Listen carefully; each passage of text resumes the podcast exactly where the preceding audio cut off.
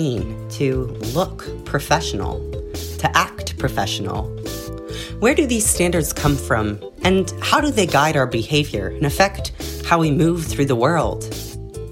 I'm your host, Isaiah Levinson, and together with Catherine Coates and Liza Wilson, and our faculty mentor, Dr. Christina Bush, we created a project pursuing answers to these questions.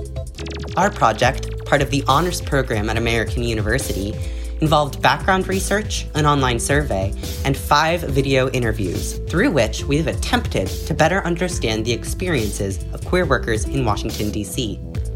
This is Queering Professionalism.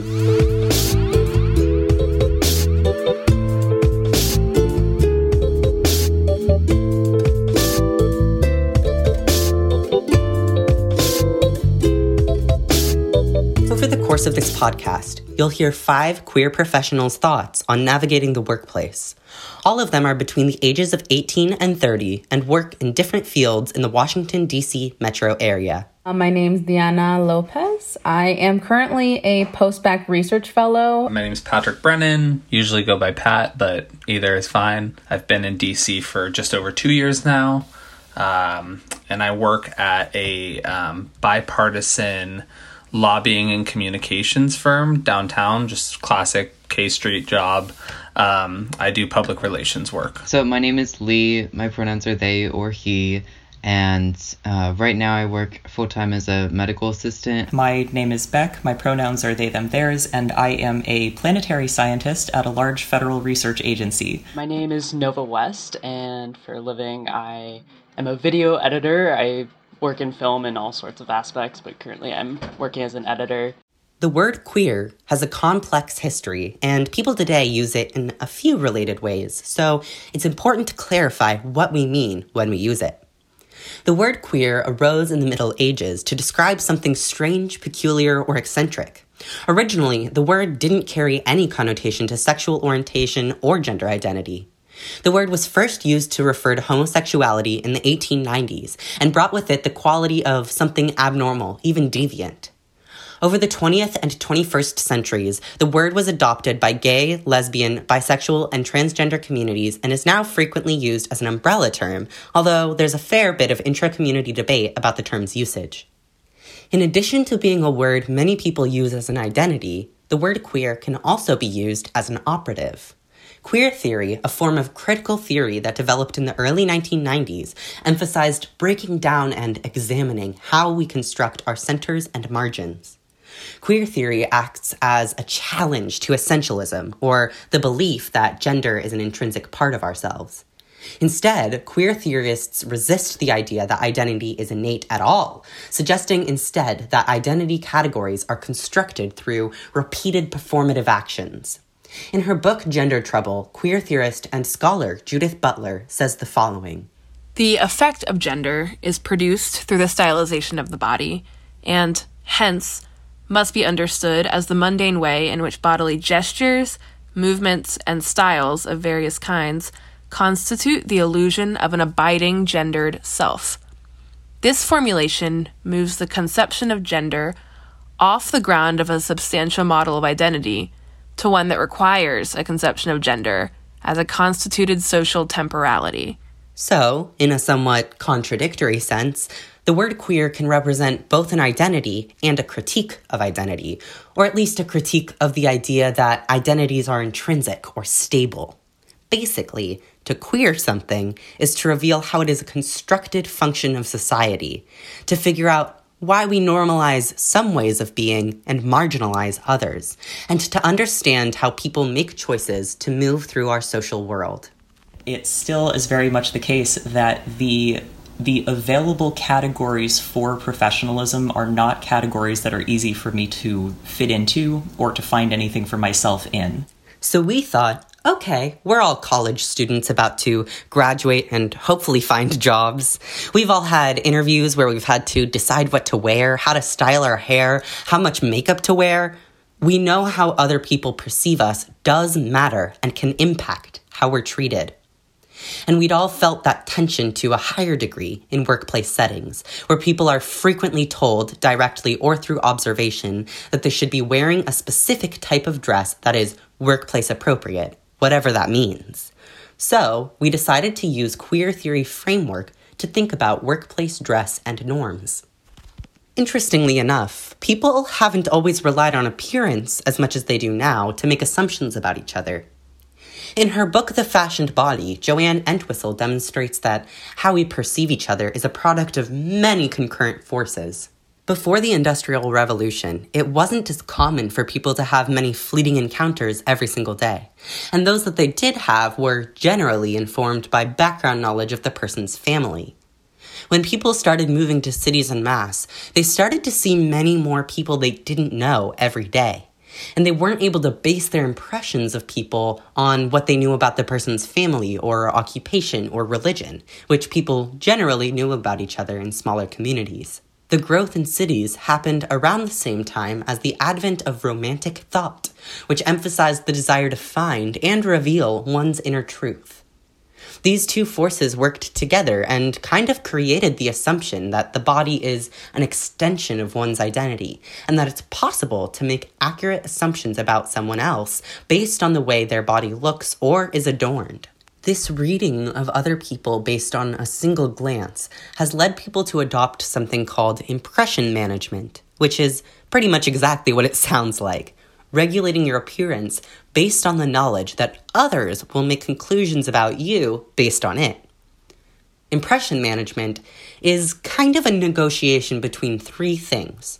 We're trying to balance this is me, this is who I am, with these are the groups and affiliations to which I belong, with these are the norms society expects me to uphold.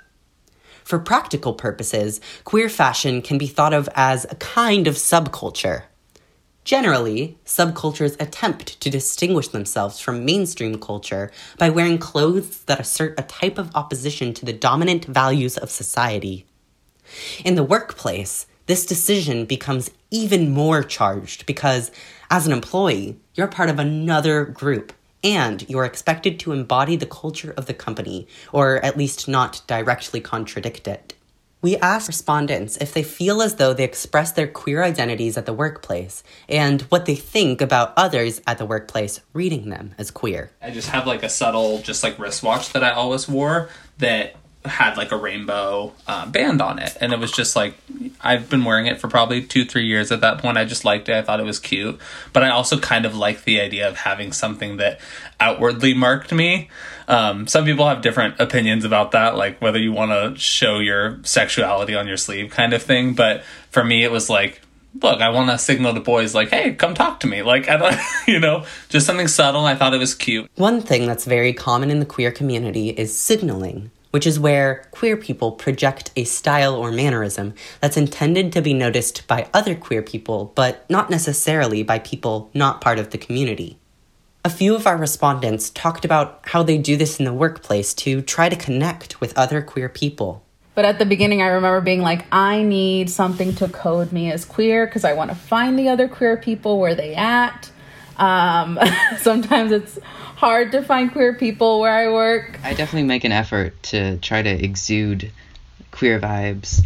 I um like there's no one way to look queer or trans, but I love community solidarity feels, so I definitely like try to look identifiable to other queers if possible. Um, or try to make connections with other people. Aspects of appearance that can get someone clocked as queer are culturally relative and always changing queer people actually have to reach a certain level of visibility in broader society before many of these indicators start being read as such by people outside of the community. Entwistle says that subcultures depend upon particular forms of knowledge and behavior and require particular ways of being. It makes sense then that many cultural indicators of queerness are related to gender nonconformity. For example, someone who's seen as a woman getting a short haircut or wearing clothes that don't follow traditionally feminine cuts or styles. So I remember just being like, okay, I got the side shave going for me and and I had like this isn't necessarily something I wear, but like I in the background I had like like a place to put like my pencils and my pens and stuff, and then I also stuck my little flag there. I'm like, here's the flag, like just in case. So just so you know, someone holla at me. Let's do queer things.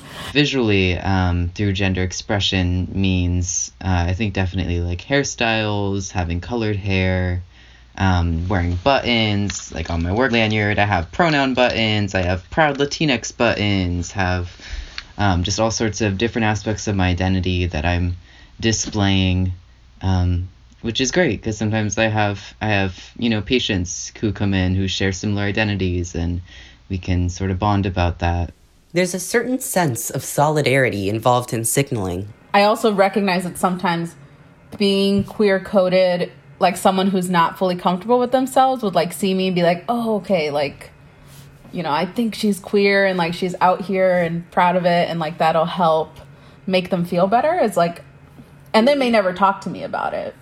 But that is something that goes through my mind. This idea that Diana brings up, that queer people depend on others visually presenting as queer to feel comfortable in the workplace, suggests that for people who are part of marginalized communities, impression management can be a survival skill.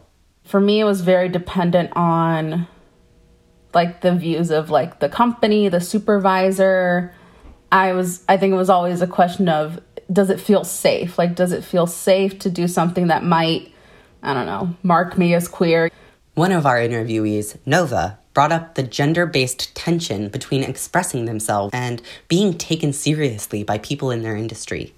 There are days where, you know, I. I think I, I over masculinize myself and try and make myself look more like a guy than I need to just because um, people tend to perceive me better that way and, and treat me better that way.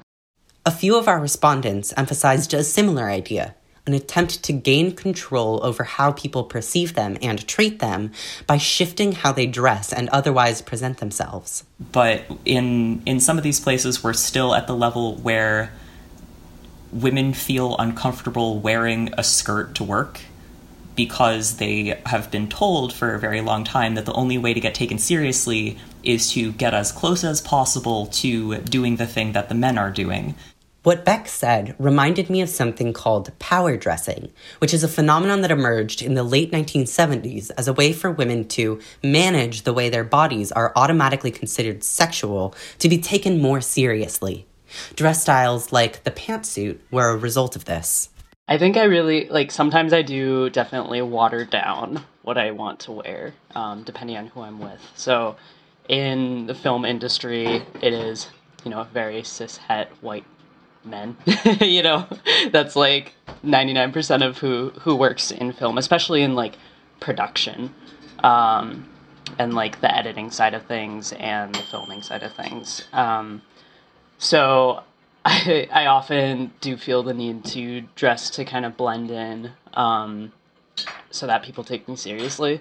I I had like a phase where I did wear a bit like I guess more flashy button ups, you know, like like a bright red button up with cockatiels on it, or like just like these fun fun shirts. Um, and like the people who knew me really well at my office would you know treat me the same, but uh, pe- new people that I met, um, especially like white men, would kind of treat me like a child a little bit. Um, so there's this interesting dynamic, I guess, of like wanting to be taken seriously and yeah, it's it's a combination of like what makes me feel good within the range of what people take me seriously in. I work in a science research field and I work with a lot of scientists and engineers, most of whom are straight white men, most of whom are a bit older, and many of whom still have some pretty regressive ideas about what counts as professional in a work environment, regardless of lab safety concerns. I, I want to make that distinction very clear.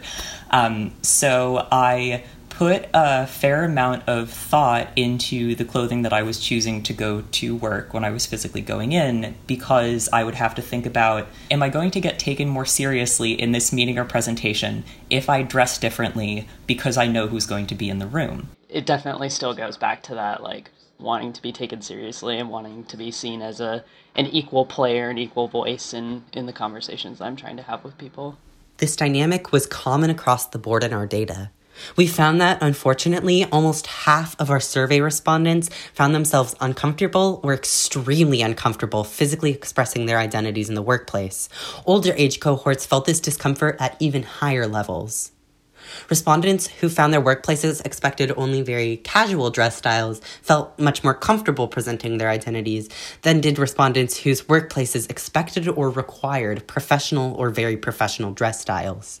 Thus, different career fields involve different norms and levels of pressure to conform to binary and cisnormative presentations of gender and heteronormative presentations of sexuality. And it can be really intimidating to me, myself, as a queer person and trans person, to figure out how to present myself when there's a formal dress code. It can often be very binary, the, the formal dress expectations. Um, and I, I worked for two summers with the same congressional office. So the first summer was before I came out and I was presenting more femininely. I had really long hair. And then the next summer, um, I made, yeah, with some intentionality, I was dressing more masculinely, masculinely and had cut my hair. And there were definitely a lot of comments about it. I was very anxious about it, um, in particular because this was this was um, a summer when we were getting a lot of calls about trans people being banned from the military. And as someone working in a congressional office, you have to take every call from constituents. You have to be polite to every constituent, even when they are dehumanizing you, when they're, um, you know, taking the time to express angrily how upset they are that trans people were allowed in the military in the first place, or just just letting out their feelings about trans people as they had come into the the eye of a lot of media, come to a lot more people's attention when Trump was elected. It's definitely something that I was more conscious of being visible as a trans person by presenting in a more masculine way to an office of people who had seen me presenting in a more feminine way before. It was something I was very conscious about. Our statistical analysis of our survey data supported Lee's point as well. We found that people who worked in industries that required more formal levels of dress also expressed more difficulty figuring out how to express themselves in those contexts. We were curious about why an increase in formality correlates with an increase in pressure to adhere to traditional gender norms. Entwistle suggests that this may be related to the development of the suit as the primary form of men's professional attire. The suit renders the bodies of people perceived as men invisible, or at the very least, somewhat desexualized.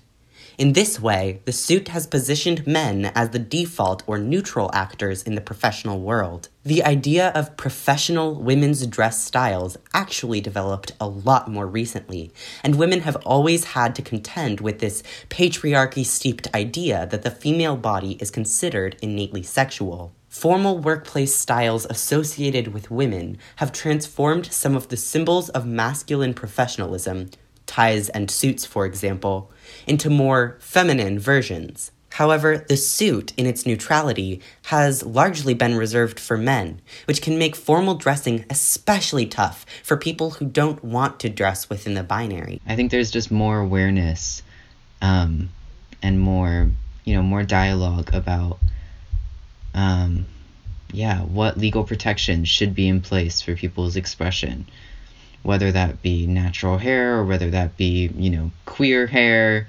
Um, yeah, that that we need to redefine what professionality looks like.